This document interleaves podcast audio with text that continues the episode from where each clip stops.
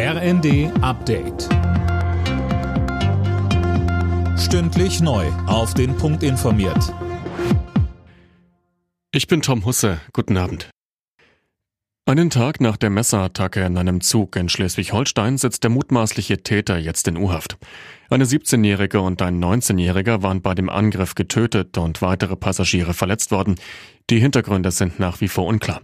Schleswig-Holsteins Ministerpräsident Günther sagte am Abend, wir wissen, dass es um einen Menschen geht, der diese Tat begangen hat, der nicht das erste Mal dort auffällig geworden ist und dass wir natürlich aufklären müssen, hat das zwischen den Behörden alles richtig geklappt? Sind wir aufgestellt, um auch solche schrecklichen Taten zu verhindern? Was müssen wir für Schlussfolgerungen auch ziehen?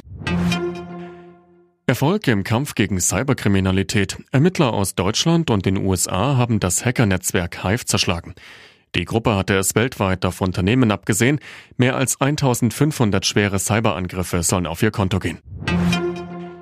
Der Deutsche Städtetag hat vor Klinikschließungen gewarnt. Viele Krankenhäuser sind komplett überschuldet und stehen kurz vor dem Aus, hieß es nach einem Treffen in Chemnitz.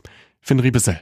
Das nüchterne Fazit, jedes fünfte kommunale Krankenhaus in Deutschland ist aktuell insolvenzgefährdet. Oft müssen die Kommunen mit Millionenbeträgen aushelfen, um die medizinische Versorgung sicherzustellen.